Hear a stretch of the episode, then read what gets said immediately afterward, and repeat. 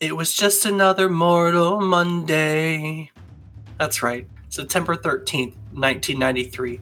Excitement had built to a fervor over the course of weeks, if not months, as two words coursed through gaming pop culture. And no, Mortal Monday were not the two words, nor were they Sega or Nintendo. Blood and sweat, well, were talked about all the time, were not the two words either. It wasn't graphics and visuals, gameplay and controls, though each would play its part over this argument. We heard two words such as Super Nintendo, Sega Genesis, Game Gear, and Game Boy, though these weren't the important words either. These words beat out many others that we still talk about today controversy, violence, fatality, babality, toasty. Nope, everybody knows these two words, the words that were everywhere TV commercials, radio ads, comic books, every gaming magazine, every non gaming magazine. These two words were everywhere. It was just another Mortal Monday, and it brought into our homes one of the most controversial games of its time. Today, we're going to be taking a look back at Mortal Monday and your memories around the Mortal Kombat franchise, starting with the arcade version and working our way through a few of the modern ones. We're going to be discussing console wars, controversy in video games, console exclusivity, and a host of other things too. So let's take a look back and have some meaningful conversations while doing so. I'm your host, David Casson. Come and join me as we take a trip down memory card lane.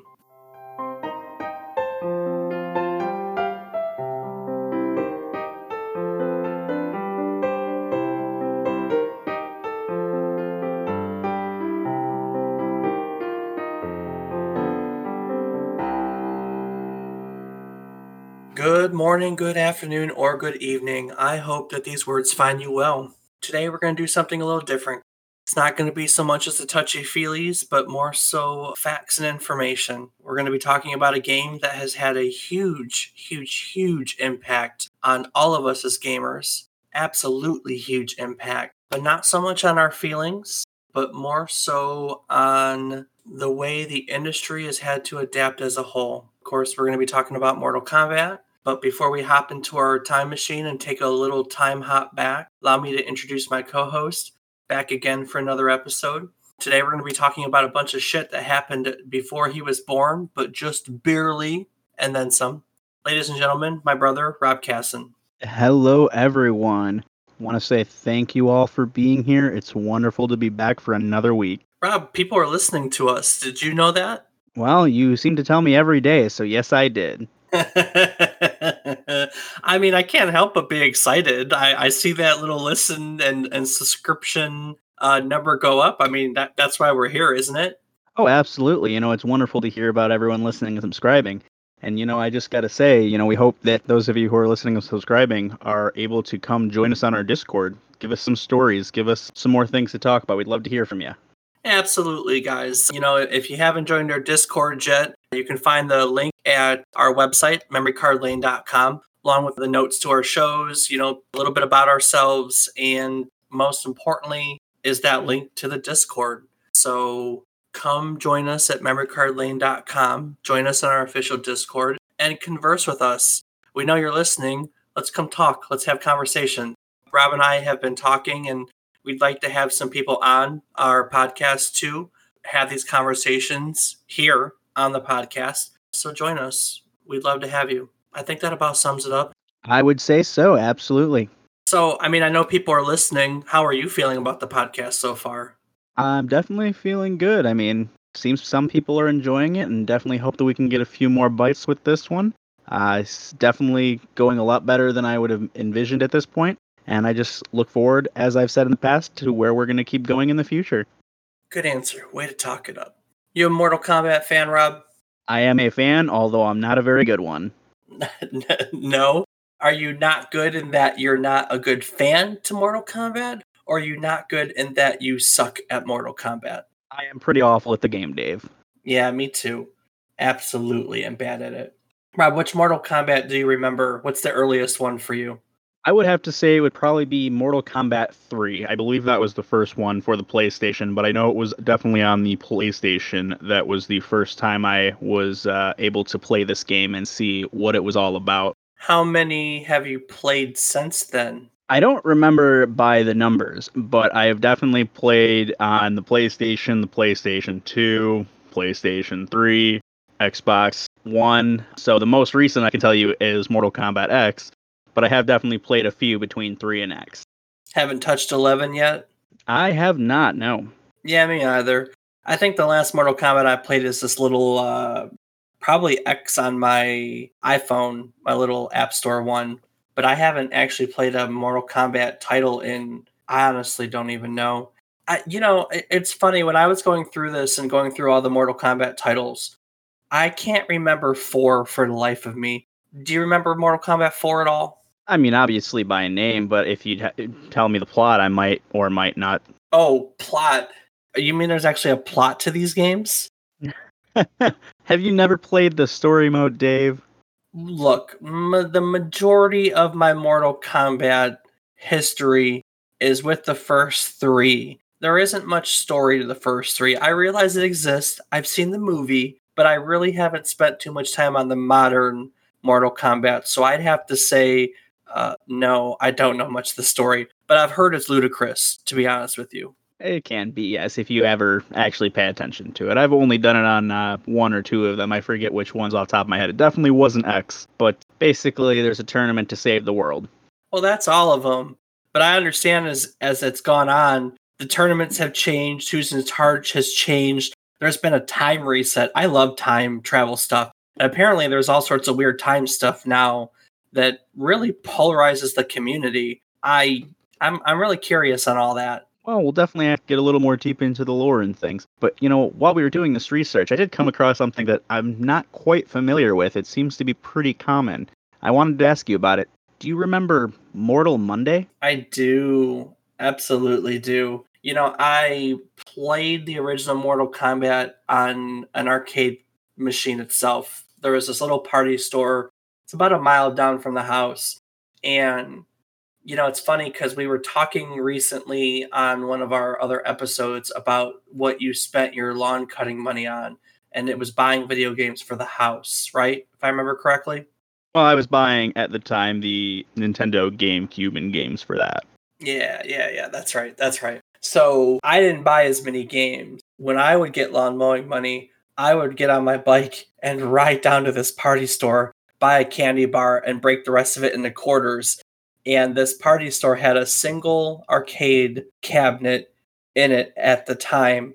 And among the games that it had was a Mortal Kombat machine. And no one no one gave a crap who played what. It wasn't like it is now and you know the kids can't play the, the graphic games well. I mean kids aren't supposed to play graphic games but that's definitely out the window. I don't even know why I said that. But uh I would sit there and play whatever arcade game they they set up I, I probably spent too much money playing arcade games there instead of I, pro- I, I should have been buying games for the home console. I probably have a nice collection now, but I, I spent spent a lot of money there. But you know, arcade games were cool. They are cool now. Do you ever go and play arcades these days? You know, the last time I went to an arcade was probably with you. Well, actually, the last time I went to an arcade would be Dave and Buster's. Uh, other than that, it's not the most common thing around here. Uh, I do remember there was the one in Ann Arbor that you took me to that unfortunately was flooded a few years ago. Pinball Pete's. That yeah, that is the one.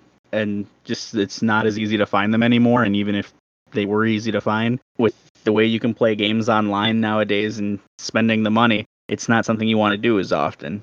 And a lot of the games you can get at home, and it's still a fun atmosphere and something to do. But with the scarcity of them, it's just a lot more difficult to go and do on a Friday night. Yeah, well, you know, and the one I remember playing all the time in our hometown was called the Butterfly, and it doesn't even exist anymore. So can't say I've ever even heard of it. It's that big dome, the golf dome. I, you, you and I have probably been there. That the one down is it Van Dyke and like 15 mile big golf. I'm pretty sure that's gone. Yeah, yeah. I don't know. So you go to Dave and Buster's, right? Yep what what do you like about the arcades? Well, there's a lot of different games to go and play. It's a lot of the racing simulators are fun, the jet simulators. It's a lot of different things that you might not be able to do at home. I mean, I don't necessarily have a nice racing setup at home or a nice uh, flight stick with a bunch of different games r- rolling around with those simulators. And also then just the different like I can't think Dead or Alive games or just the, you have the gun pointing at the screen, kind of like the old NES Duck Hunt game, but yeah, like obviously time, a lot like more. Time, time Crisis. Exactly. Thank you. That was the one I was thinking, like Time Crisis. I So love it's a lot Time of- Crisis. It's a phenomenal game series. And in just the experience of being able to like hold the gun, point and shoot, it's a lot more immersive than just you know holding a controller and using your joysticks to point and then pull a trigger on the controller to shoot, as opposed to actually here's your gun, you're pointing down sight and pulling the actual trigger. How stupid do we look, though? I mean, let's be honest. Uh, Time Crisis, you have to put your foot on the pedal to, I think it's either to pop up or to pop down.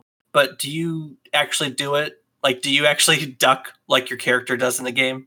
I can't say that I do. I mean, maybe I have once or twice when I was really into it, but most of the time it's more of just that's one of the few things it's like, yeah, this is I could kind of do without this. It could be a little more realistic, but who knows? Maybe in the future as arcade games get better and they incorporate VR, you actually will be able to start ducking up and down. Oh no, I duck up and down. If I'm going to go play that game, I'm going to commit to playing that game.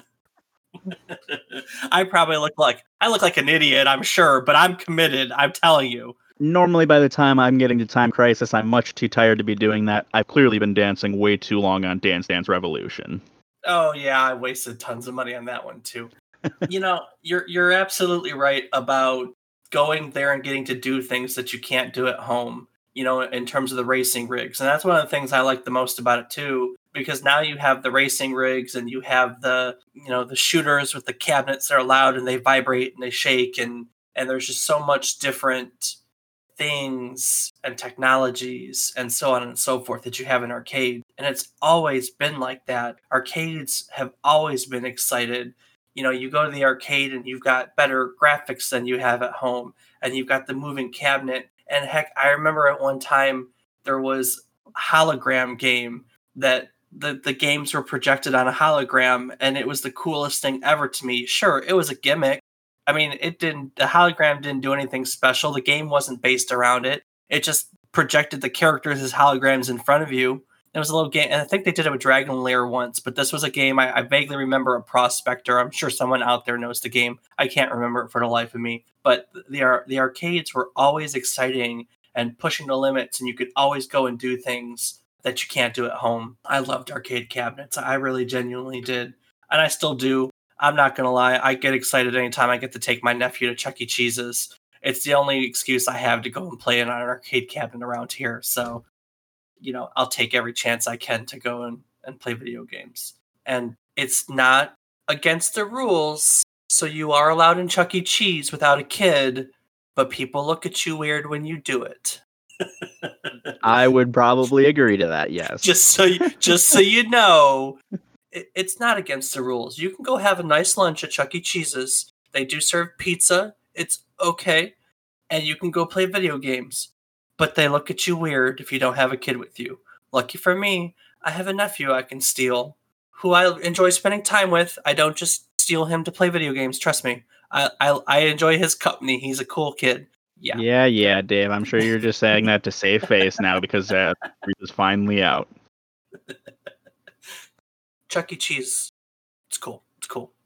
So back to Mortal Monday. I, I remember Mortal Monday. I, I do. It was it was exciting when they announced that Mortal Kombat was coming from arcade to consoles. And I mean it was it was everywhere. It was on TV. It was on the radio because we still actually listened to radio back then. It was in every single gaming magazine. It was on the inside cover of tons of comic books. I'm sure I could go open some and you'd find Mortal Kombat ads. I mean, it was literally everywhere. And and that's honestly that's how I stumbled across wanting to do Mortal Kombat for today's episode. You know, whenever I go back and I look at game, you know, prominent game releases for the week, you know, I, I find notable games or not so notable games sometimes too. And I, I try to look for people's memories and find interesting stories within those memories. And when I was looking up Mortal Kombat, Mortal Monday was one of the very first threads I stumbled across. And I got to go back to GameFAQs. We talked about fame, GameFAQs last week, didn't we?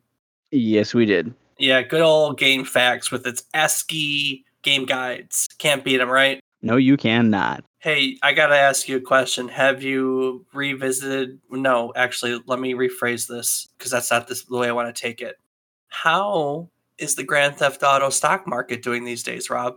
It is doing quite well, I've heard. I've yet to start investing myself, but the days are getting closer to where I can finally do so. But you spent that time looking up a guide on there. You tell me you didn't learn enough to start investing already? No, no, it's just that the timing to get investing in the market hasn't quite come yet. We have to wait for stocks to die off, if you will. Are we having a video game podcast or are we starting an investment podcast?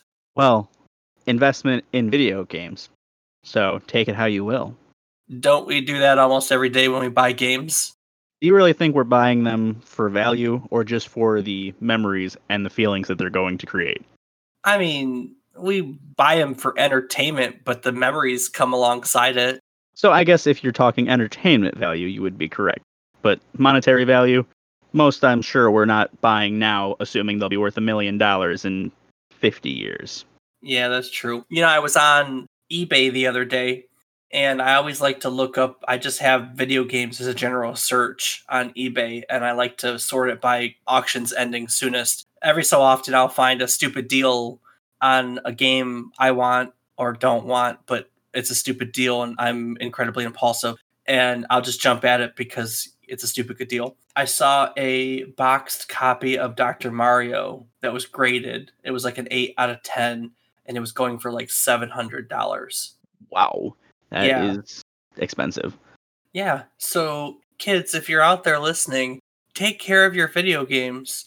They can be incredibly valuable someday. Probably not, because the world has changed. And now that we have digital copies of everything, physical copies don't have as much value.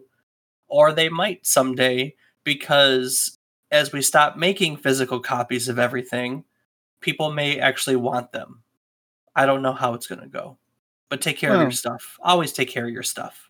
You also have to take into consideration the fact that some older games where there is a physical and digital, the digital copy may have lost licensing rights. So if you don't have a physical copy, you may never be able to access it again.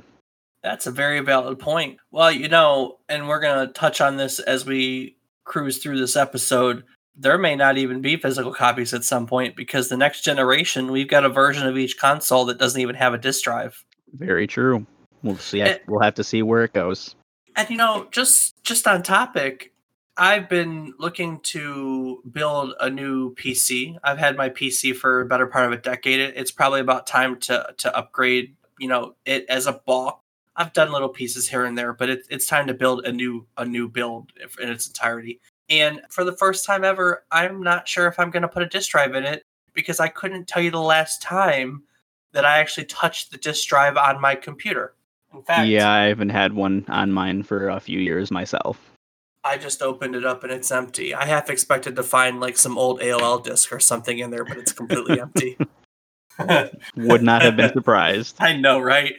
Right? Those good old AOL discs.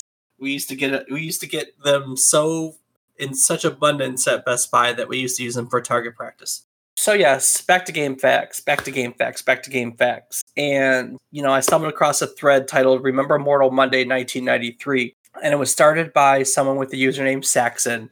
And his comment reads, "I assume I'm the only one who remembers Mortal Monday, right?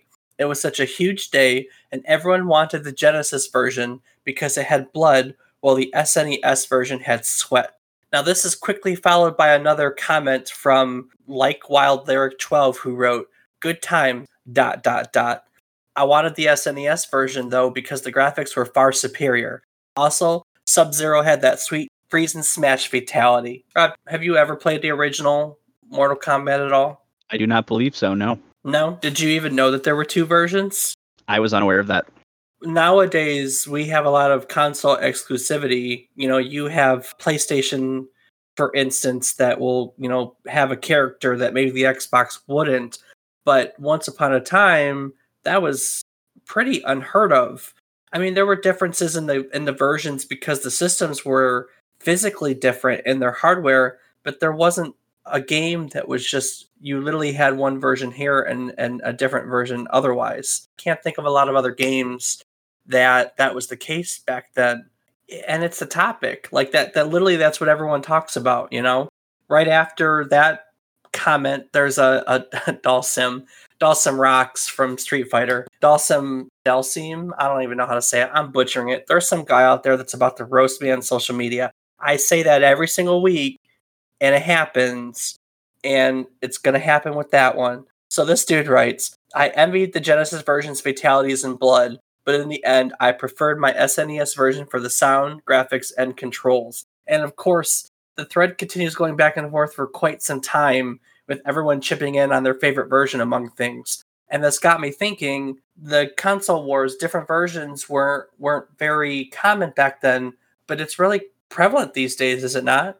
Oh my god, you've got to be kidding me. Of course it is. You have the Xbox fanboys on one side, the PlayStation fanboys on the other side, the poor souls who like the Nintendo Switches, and then of course the smartest people, the PC Master Race. Oh, come on, we're not trying to start anything here. Let, let's not let's not get the flame war going.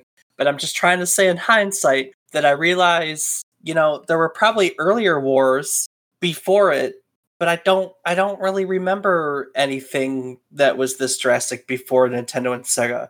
I mean, there had to have been wars before that, didn't there? can, you imagine that in the Atari age there was a there was a console war back then? I mean, you would have to think that there would be a with the release of games, eh, considering the original consoles, it was a rush to who could get out the technology the first, or who could get out the most popular game first. But it's not from everything that I've heard and from mom, dad growing up, and even yourself, it's not something you hear about. You didn't have as extremists on both sides. There was no, oh, the Atari is the greatest thing ever, and you, are an Xbox, and you're or rather, sorry, you don't hear about people saying, oh, Atari is the greatest thing ever, and uh, if you have a Magnavox, and. Yeah, no, that's true. But you know, gaming wasn't as much pop culture than it was. But I, I, can't imagine that there wasn't someone who was like the Atari's better than the Magnavox and the Intellivision's better than the ColecoVision you know, we've spent some time talking about Nintendo games, and Nintendo had the Sega Master System, but I I don't remember them pitting them as much against one another because Nintendo absolutely had capitalized on the market. I mean, it's it's credited for single-handedly reviving the video game market after it crashed, and I don't really think that there was much of a in between. But then we came to the 16-bit era here in the what's this third generation, I think, and you had SNES and Sega and that's the first time I genuinely remember both sides growing going at one another. And and it just might have been where I was in my life. You know, that's you know in terms of of memory and and you know how old I was and how and how it you know things imprinted on me. I may I just may not be remembering any other. But I genuinely don't think that there was a as much of a, a deal before then. And then for you, you were born during the 32 bit era. So all this is a little bit before your time what do you remember about console wars when you were growing up? I mostly remember it started around the Xbox and PlayStation 2 era with the release of Halo as the big ticket item, the number one reason to get an Xbox. I was always envious because growing up, I never got the Xbox, and it wasn't until the Xbox 360. And of course, around that time, you're talking PlayStation 3. So you have once again, everyone on the PlayStation 3 side, oh, we have the superior console, everything's so much better here on the PlayStation side. And, you know, of course, me and all of my friends ended up going with Xbox because at the time, Halo was the number one game. Everyone wanted to play Halo. We all wanted to go online and defeat the Covenant, defeat the Flood, whatever we could do, any whatever game we were playing at the time, whichever Halo version it was, that's what we wanted to do. So for my friend group, it was Xbox had the superiority. And you know, it's funny because even back then, we made I make the joke earlier about the Nintendo Switch, but even back then, Nintendo has always kind of fallen to the wayside. They have their obvious Mario, their console exclusive big ticket items, but Nintendo always, even if they do very well, they're always kind of thrown to the back when you're talking to the console war because it's always Sony or Microsoft who has the better one. And everyone wants to forget about Nintendo and not realize well Nintendo has been around a lot longer and has stayed in the game for as long as they have because they know what they're doing. Well, Nintendo's been around longer, yes. For me, my you know, it's really interesting hearing you say that because you you you just said that Nintendo is, you know, but I don't know, back burner or or hiding back there. You you made a reference something like that, but it's interesting hearing you say that because of your perspective. Because you're probably right. Because in the PlayStation and Xbox era, Nintendo really didn't com- have comparisons, and then as we kept going into the PlayStation 2, Xbox 360, Xbox One era, Nintendo has never really competed. But in the 8 bit and 16 bit eras, you know, when I was a kid and playing game, Nintendo was the thing, man. It was, it was, it was the happening. And so my feelings about Nintendo are very different. It's, it's almost disappointing to me that they don't have a place of equality among, you know, Microsoft and Xbox now because of you know how how much we held him on a pedestal when when I was younger. Does that make sense? A little bit, yes. Although I do think the Switch has been making strides towards that mentality. Once Nintendo got out of its shell and said, "Hey, you know, we're going to start letting people make games for our system no matter what." You know, the the graphic games like now we have The Witcher on there. I do I do think Nintendo is really trying to make strides towards finding themselves on comparative ground with the other two. Well, Dave, I do have to say Nintendo is definitely doing well. They finally have a console that can support Skyrim. is that the golden standard of video game systems now? If if if they can bring Skyrim to your system, you're good to go. I mean, we are talking bringing a quite a few year old title to a newer console, so I would say, eh, need to give them a little credit you know, we're going to be playing games with chips in our brain in like 30 years. And they're going to be, you know, Skyrim's going to be a launch title because they're never going to let it die. See, we're all just going to be able to experience what it's like to take an arrow to the knee. my my my first thought is you went to arrow to the knee, and my first thought is definitely more so. I wake up from a day and the guy looks at me, he goes, Oh, good, you're awake. and we're cruising along on the cart to God knows where. man, oh, happy places. I know that that'd be terrifying, man. The Nord looks at me, hey, great, you're awake. And I just look around and I'm like, ah, shit. and from the sky, yep. a train whistle. That's it. that's oh, shit. and then all you see is a light blue engine flying towards you. Oh, good lord. No, no, no. A face no, of terror plastered no, on the front. Thomas no, the Tank Engine has come for you. We're not doing we're not doing creepy Thomas. God, that's so weird. I don't know how people got that. Th- Thomas the Tank Engine should be cherished. That is that is a childhood gem. Don't twist my Thomas the Tank Engine, you weird sadistic people. Ugh favorite mod out there for that game. oh, good lord. You know, it's been what, 27 years since the original Mortal Kombat came out, and people are still debating which version's better. It, it, it's ridiculous.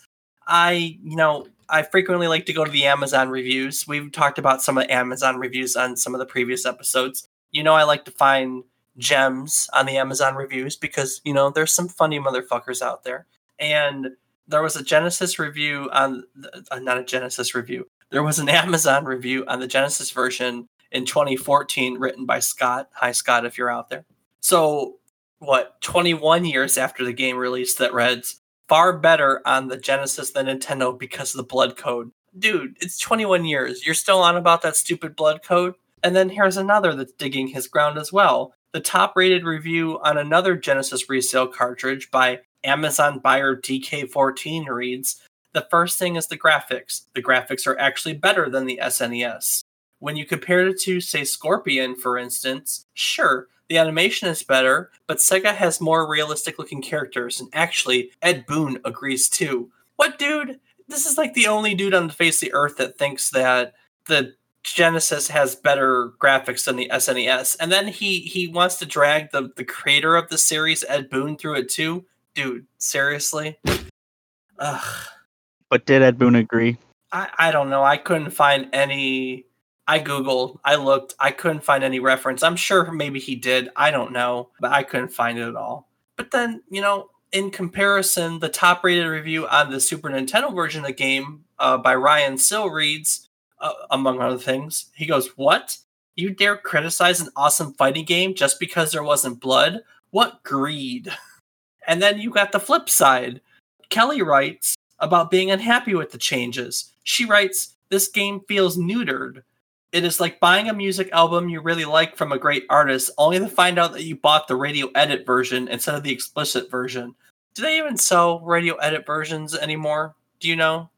I don't look at a whole lot of CDs. Do they even Mm, sell CDs anymore? I mean, of course they sell CDs. You can find them, but they're obviously not as prevalent as they were. When's the last time that you've actually bought music? It was Uh huh. no, hold on. See, here's where is it different. I purchased a CD from a local group from a show that they were doing at a bar that I went to one night, and that was about two years ago. So support your local bands. Two in the last two years, you bought one CD from a local group. Ah, damn straight. Your commit, your commitment to the local music scene is inspiring to us all. Well, I don't very, go out very often. It was uh, coincidental. A friend invited me out to a hard rock metal night at a local bar and got to hear from some local bands. It was actually a pretty cool experience. I couldn't tell you the last time I bought a CD. I, couldn't tell you last time I haven't listened to music on either YouTube or Spotify or Pandora or Amazon Music or one of the MIDI stations for music that we listen to. I, don't even know. I mean, I pay for it. I pay for it in ads. I pay for Amazon Prime. Uh, Pandora loves me, but I couldn't tell you the last time I actually bought a CD. I'm genuinely trying to think right now when the last time I bought a CD. I the first Macklemore album, maybe. It's got a cool, cool like leather cover type thing. I think that's the Ooh. most modern one. That's a long time ago. That it is. I don't know. But so many people bash on the game for that one stupid reason because blood is in one and sweat's in another.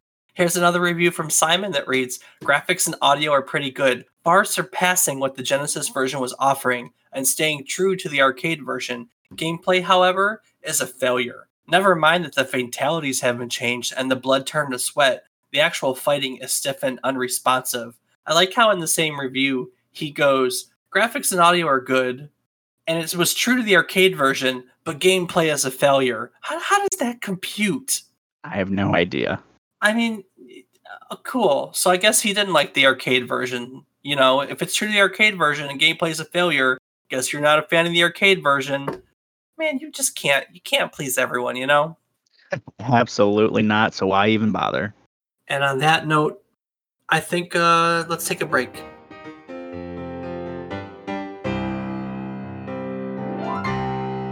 Hey, Dave, are you a Johnny Cage fan? As a matter of fact, I am Rob. Me too. Those early films of his were great, weren't they? Man, those were some of the craziest fight scenes that I had ever seen. It's so hard to believe that he did his own stunts.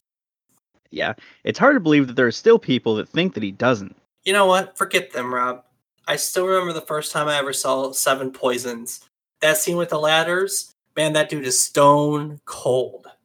No, man. Stone Cold is when he straight up knocked that dude's skull off with an uppercut and the gist of my fist. Needless to say, that guy got the gist of his fist. And then some. you know, it's been forever since I've seen any of his movies. Well, I have good news for you then, Dave. Yeah, how so? You can soon rewatch both Seven Poisons and The Gist of My Fist alongside others in the new Johnny Cage Action Video Collection. Oh, yeah? That's right, Dave. In the new Johnny Cage Video Collection, you'll find four movies The Gist of My Fist, Cage Match, Aquatic Assault, and Seven Poisons. Whew. I haven't even thought about aquatic assault in ages. You and everyone else, Dave. In the Johnny Cage Video Collection, you can experience all of the excitement and videos of Johnny Cage's early Hollywood films. Can I really, though? You sure can, Dave. And if you can find it now, there was a limited run that included Earthrealm Girls Gone Wild, found anywhere that bargain bin movies are typically sold. Get yours today.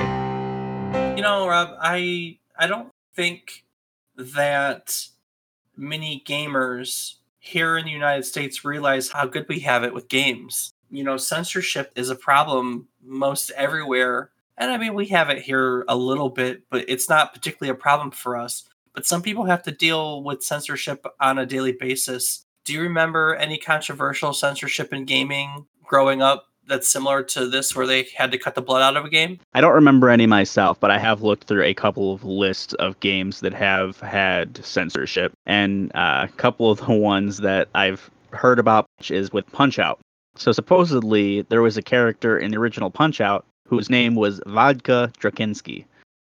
But Yeah. in the English release, his name was changed to Soda Popinski. Yeah, Soda Popinski's uh I, I remember that one growing up for sure. What else what the, that's a that's a funny one. That's a little bit before your time, but that's really funny that you remember that you you remember that one. What other ones do you remember? Uh, another one that I had heard about, I wasn't in, again, I, I don't know the validity of this, but I uh, was reading, trying to do a little research, trying to find a game I loved playing growing up, Twisted Metal Black. I was trying to see, trying to find a version of it, and I was doing a little bit of reading about it. And supposedly, the European version had had the first level altered. And this was because the original game, the player had to shoot down a circling Boeing 747, which would crash into a building that reveals a secret area. Well, with the time of this release, it was after September 11th. So, with that, the level started with the plane already crashed, and of course, the European version didn't have that anymore. Um, so that's another one that, again, I don't know the validity. I've obviously never played these other versions, being here in America. Uh, so if anyone has proof of this, or obviously the numerous things online, but someone with personal experience, I'd love to hear that. But it's it's weird to think, and I know another thing, not necessarily just on video games, but in general, is the censorship of uh, Nazi memorabilia in Germany. I did study German a few years in college, and one of the things is that it's illegal to have Nazi memorabilia. So any mention of Nazi or any like portrayal of that in video games is obviously very taboo and uh, not something that's very easy to get shown over in Germany because it's not something that they want to be associated with obvious for obvious reasons. Yeah, there once was a time in which Nazi memorabilia could not be portrayed at all in German games. However, however, back I don't remember if it was 2018 or 2019. A few years ago they repealed it. There are they couldn't do it at all and now that basically that law was repealed and so now it's it's allowed. I don't know if it's allowed in its entirety, but that the the, the strictness of that original law is definitely gone. So I believe the original title that brought that to my awareness was one of the Call of Duty games. I want to say it was the World War II with the obviously with the Nazi zombies, but I remember one of the games storming the Third Reich, and I'm sure that if that was the game that I'm thinking of, it would have been banned because you have the swastikas and obviously you are in the Third Reich. There's a lot of Nazi memorabilia. Yeah, well, you know, in on the topic of having to change the Nazi memorabilia, the entire Wolfenstein series has had to change. In fact, the swastika is a completely different symbol in the German version of the game. It's this weird other geometric shape that that I'm I'm sure only exists in that context. Well, you know, and you know, I, I'm sure that there are other titles, but at the moment, none other come to mind. Um, what about yourself? Do you, you know of any? Oh man, the biggest one I remember speaking of Call of Duty was Modern Warfare 2. We had that one level, the airport level, uh, the Russian, no, no Russian, no Russian. That's what it was called.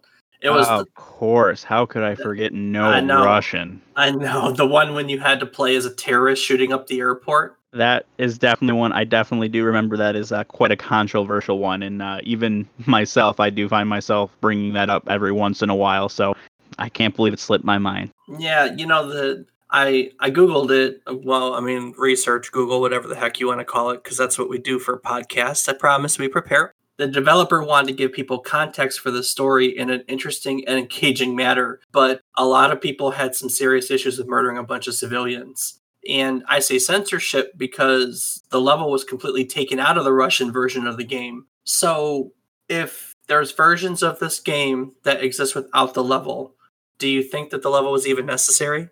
I think uh, to that point, you have to ask. Is any level really necessary, or is it? Is was there a intent behind creating it? Obviously, with the creation of these levels, the creator had an intent behind it. There was a certain message they wanted to convey, or a certain presence they wanted to set. You know, maybe perhaps foreshadowing through the rest of the game.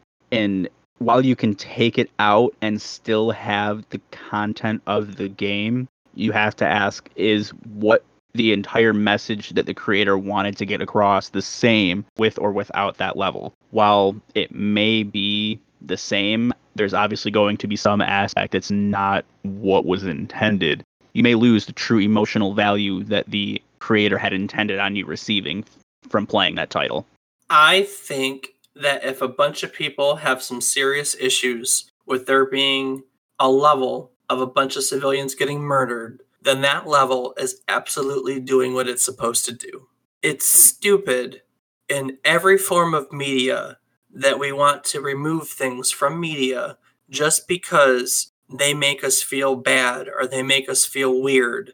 If the goal of that is to make us feel those things, then the media is doing its job. Absolutely, people should have a problem with, with murdering a bunch of civilians. Absolutely, they should have the problem. But the context is that they wanted to give you the they wanted to give you the context for the rest of the game because you spend the rest of the game going against the civilian or not the civilians going against the terrorists that shot up the airport. So if you're feeling dirty because they shut up the airport then take that anger and turn it into your motivation for playing through the rest of the game. You know what i mean? Absolutely i would agree. I that's and that's another point with the creator's intent they obviously want you to create a, an idea of those characters in your mind. And when you remove that, you no longer have that mentality and you don't have the same level of involvement or engagement with the game. And we talked about emotional investment in our first episode. And that's exactly, we're right back on that topic. They want you to be emotionally involved and they want you to feel rage and sadness and sorrow and use that throughout the rest of the game.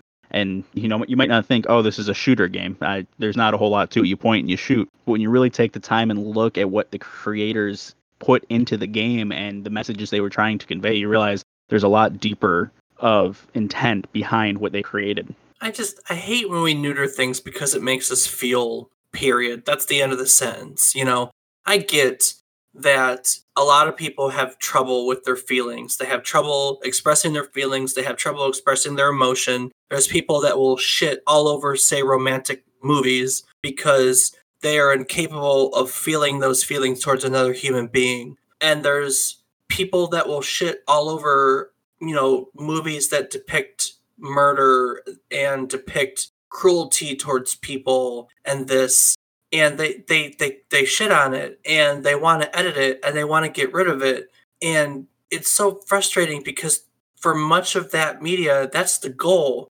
The goal is to make people feel those things and the artists did their job and they did it appropriately if those people feel those things and they just want to get rid of it because it makes them feel uncomfortable. Life is uncomfortable. Suck it up, Buttercup. The world doesn't revolve around you. I mean, you're supposed to feel bad with the good. That's that's the that's the point. I mean, it, it, everything's not all butterflies and sunshine and cupcakes. Man, I love a cupcake. I could use a cupcake right now. Remind you know, me that I am hungry. Oh, it's just it's just so stupid. People that just and it's such the problem with the world today is that everyone has such a singular mindset and they don't want to allow anyone else to have a different worldview. It's it, uh, it, plays out every day on our on our political world stage. You know, our I I hate getting political. I'm not political. I'm not registered in a party. I hate partisan politics, and I hate partisan politics because life isn't as simple as one party or the other, or one set of beliefs or the other set of beliefs. We are all human beings with a varied life experience and varied opinions. And it is so stupid to assume that you could just tidy up your whole set of beliefs into one title. I mean, come yeah. On. Xbox, PlayStation, Nintendo. At the end of the day, we are all gamers. Way to reel me in. Way to reel me in. I started to be the old boomer on his soapbox. Way to reel me in. All right, back on topic. While we're talking about censorship in games in particular, you know, I did a little bit of research because I couldn't remember any other games in which blood was removed, but there was quite a few from what I understand. Back in the same generation, we had Street Fighter 2 and Street Fighter 2 Alpha that it was removed. In fact, blood was wiped clean from all the cutscenes in Street Fighter Alpha 2 a blood splash was changed to an explosion in Final Fight. Do you remember Final Fight at all, Rob?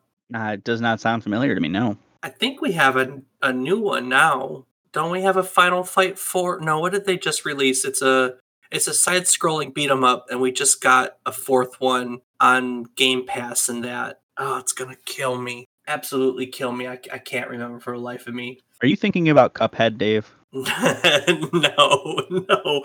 I wish we had a fourth Cuphead. The first Cuphead was awesome. God, that those people are creative. Oh man, that was that was that that. Talk about games. You know, we we we, we briefly have conversations about games that are art. That game, work of art. Ugh. Back to censorship. A drop of blood was removed from a title screen in Super Castlevania 4. In Zombies Ate My Neighbors, blood was changed to purple ooze for the North American release because apparently the Japanese people can can deal with blood and Americans are sissies and we can't. Oh, and you know, I learned I learned something interesting that I never knew in the in the scheme of things.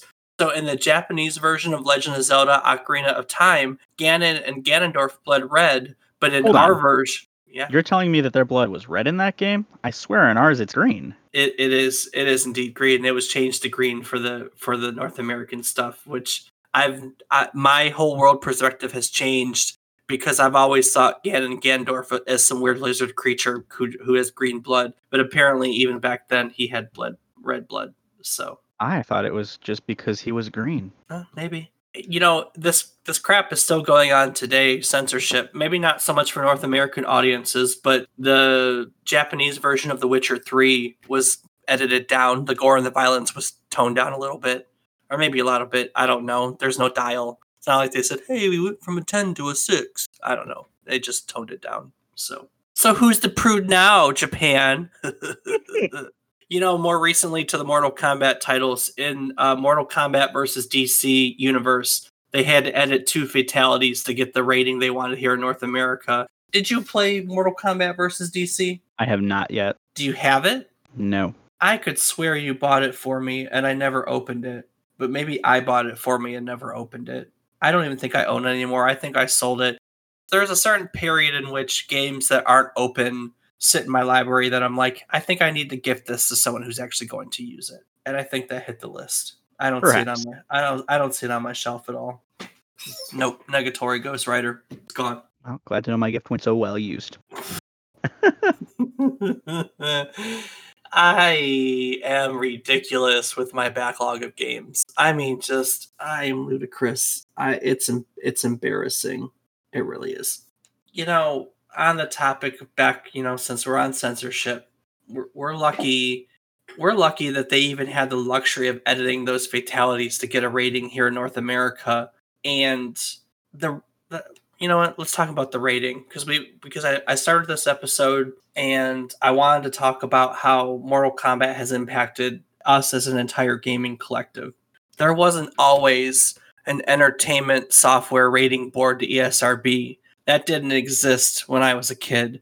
I don't think that you probably, and correct me if I'm wrong, you probably don't remember a time in which it didn't exist, right? I do not. Yeah. This game, Mortal Kombat, along with another game that we can briefly talk about called Night Trap, were the two games that were put in front of a Senate committee. I think it was 93, 94. And because people were debating morals, people were debating morals when it comes to video games. They were debating video game violence and, and, and sexual portrayals in video games and, and all that bad stuff that video games supposedly have. And they were debating it and so, you know, because it's the most important thing on the face of the earth and they have nothing better to do, our politicians decided to hold, you know, Senate hearings on the impact that these games were having on the country. I, you know, I, I kids, country, I don't even know. And nothing really came from the hearings, but as a result of everything that happened, the ESRB was formed, basically.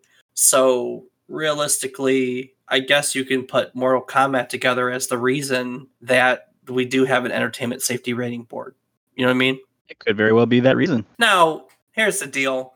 There would have always been a Mortal Kombat, even if it wasn't Mortal Kombat. And I think Mortal Kombat is awesome. And we can talk about, and we will talk about, you know, violence in games and stuff like that. If not, if not as this conversation progresses, there are plenty of other games that this conversation is going to come up. But let's be honest, the world has changed and there was always going to be a Mortal Kombat. There was always going to be a need for something like the ESRB to respond to it. This just happened to be the catalyst. Right time, right place, I guess. Or wrong time, wrong place, I guess, depending how you look at it. You know what I mean? True. It all depends on perspective. Well, I mean, they were everywhere.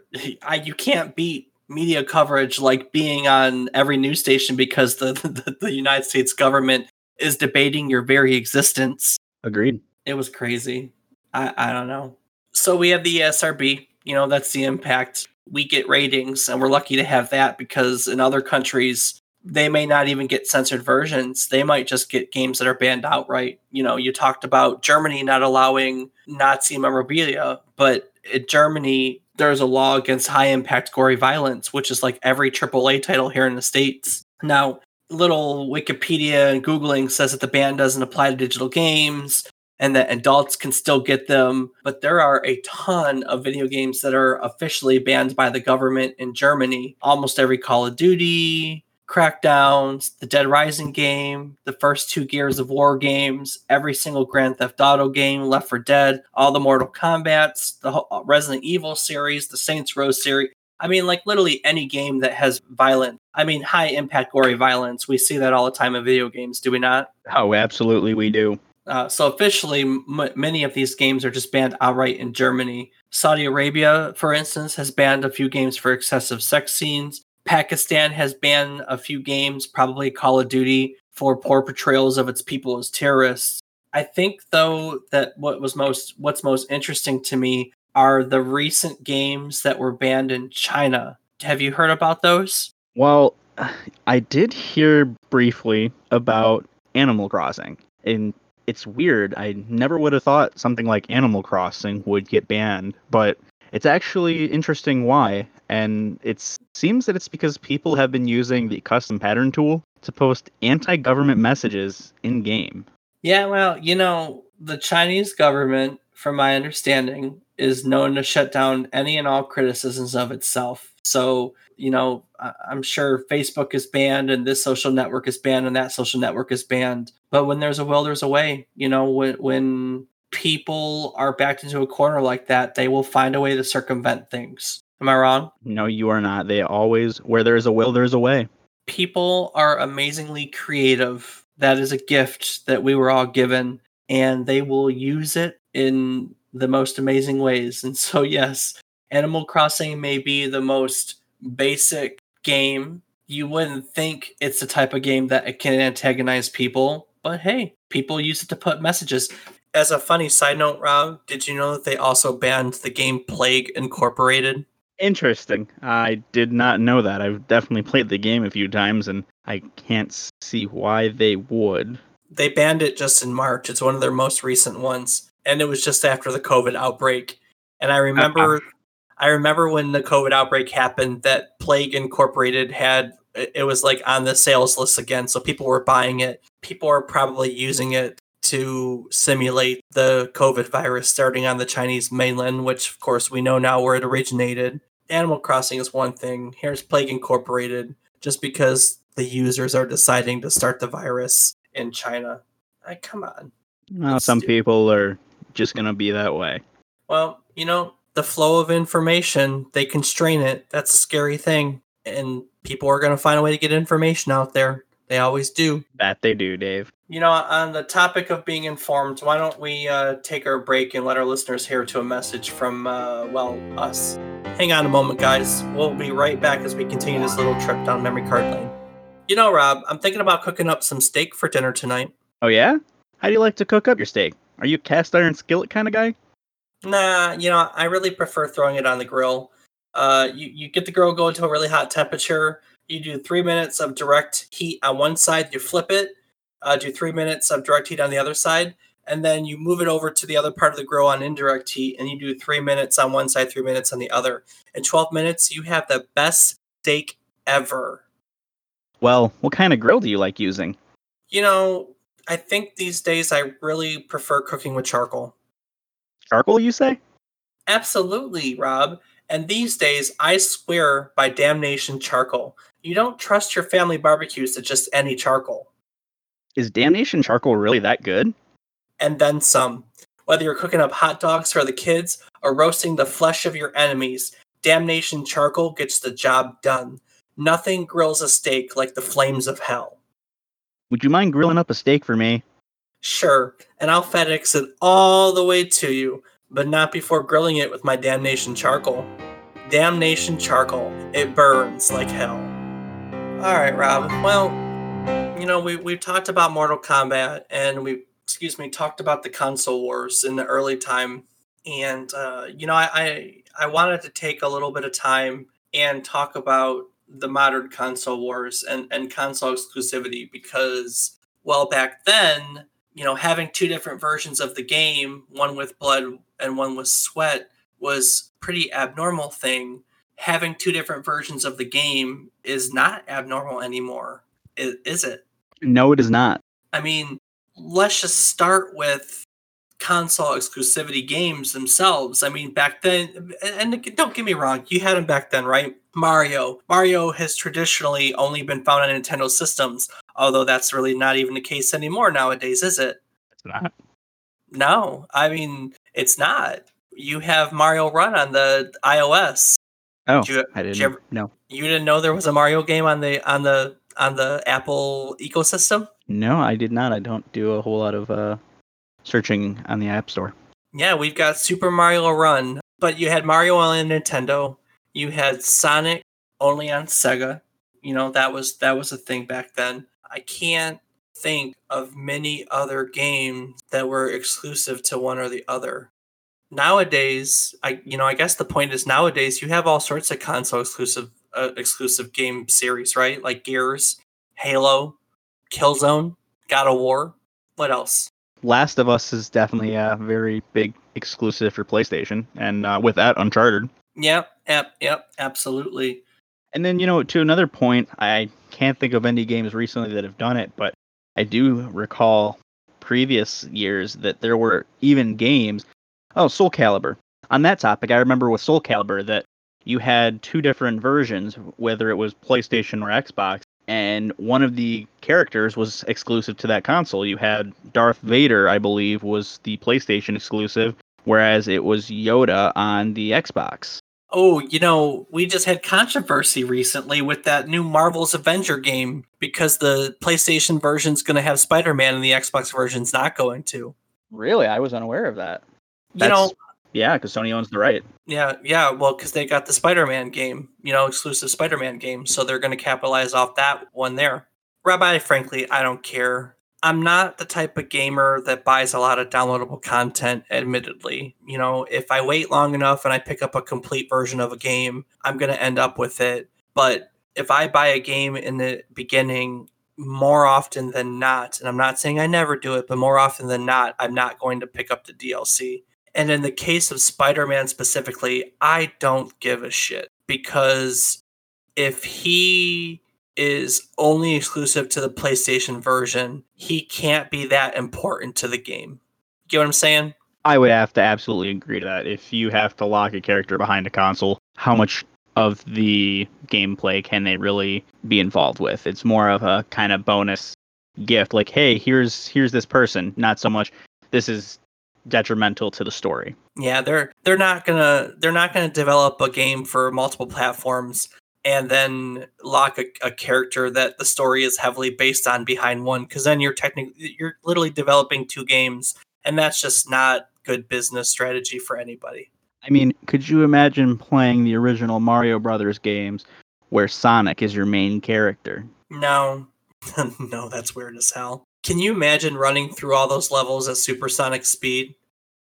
No, I I, could not. I can not even do it at regular speed. Yeah, ain't that the truth? Oh man, I watch speedrunners. You ever watch speedrunners? Yes, actually, my roommate in college was a speedrunner. Oh, what did he speedrun? Uh, he was working on Resident Evil 4 at the time, I want to say. It was he was a speedrunner of the Resident Evil series primarily. He uh, was starting to get into it when we lived together. He was starting to do his practice runs and everything, and I believe he's currently doing some kind of as uh, for fun on his streams. Yeah, I don't understand speedrunning. I watch an old Twitch Arcus cowboy guy wears a cowboy hat all the time. He cracks me up because he's he's so chill, like I pretend to be sometimes. No, I'm a I'm a very laid back person, uh, unless you get me passionately fired up about something. But he's a speedrunner. Yeah, Rocket League and politics apparently. Er, he he. God, what does he do? Nintendo in four minutes, three minutes? I don't know. It's ridiculous how quickly he can get through it. And hold on, I'm looking it up. His speed runs. So Super Mario Brothers one his record, his speed run record right now is four four minutes and fifty eight seconds, and Super Mario Brothers two is eight minutes and fifty two seconds. So five minutes. He can play the first Mario Brothers in five minutes. Actually, you know, it's funny you say that, and I know I've done a little bit of watching of the original Super Mario Brothers speed running, and you say 458, and um, I was actually watching January. There's a the new speed run is four minutes and fifty five seconds. Oh, good lord! And it's crazy to think that for all of us that don't speed run, three seconds is not a whole lot of time. But when you're talking speed running, even milliseconds count. Yeah, I can't. I can't speed run. yeah, I don't think console wars are going away anytime soon, but they definitely, definitely got a very Mortal Kombat is a very strong entry in the console wars. That's that's what I'm going to say about that for sure. I would have to agree. And you know, with that, Dave, I think this is a perfect place to wrap it up. And I do want to say for all those listeners, go ahead, hit us up on our website, join our Discord, www.memorycardlane.com. We'd love to hear your side of the console wars. Tell us your memories, your thoughts on it. Anything else, Dave? Any places I'm forgetting? I'm sure I'm forgetting something, so why don't you tell them that website again and anywhere else they can find us? MemoryCardLane.com. We have these wonderful resources for you to interact with us, and I'd love to hear from some of you. Come on, let's make some friends. Let's play some games together, friendos. Let's have some arguments about politics and, you know, uh, maybe you're a PlayStation guy, maybe you're an Xbox guy. You know, join our Discord, go to our Patreon. All the links are on our website. I want to hear from you. I genuinely do. Hearing from people and getting to have these conversations with people are probably my favorite part. And I have these conversations a lot on Discord while we're chatting in game with friends at work, with friends on the phone. We all love talking about video games. I would love to talk video games with you. So yeah, I think that'll about do it. Rob, you got anything that you want to add? I just want to thank everyone for listening. It's a great opportunity to be here, and I look forward to next week and continuing our conversations. Well, guys, you can find me on Twitter at David is wrong if you want to converse with me on there. Um, or of course, you know, come come visit us. So next week, I don't know what we're gonna do for next week. Rob, have you looked at next week yet? I have not. No. Well, so next week is still up in the air, guys. I am currently right in the path of a hurricane. I'm gonna. Yeah, I know. I'm going to try to rush and get this episode out. Before that, I, I think I'm going to have success. I'll be able to edit this and get this queued up, hopefully tonight. So it'll be out at its normal time. But if that hurricane does indeed blow through and we lose power, there is a chance that we may not have an opportunity to record an episode for next week because we try to do it on a weekly basis. We try to do it specific to the week that these episodes release. And of course, you know, if we don't have an opportunity to record because I am out of power, that could be an issue. So there may be an episode next week. There may not be an episode next week. If by any chance there isn't one next week, of course we'll be back the following week. It you know it shouldn't shouldn't be a problem for that long. But uh, right now everything is kind of up in the air. So come say hi on our Discord, find out you know how everything's going, and when the next episode's going to be, and we'll go from there. Sound like a plan? Sounds like a plan, Dave. And with that, we just want to say we look forward to seeing you next week as we take a stroll down memory card lane.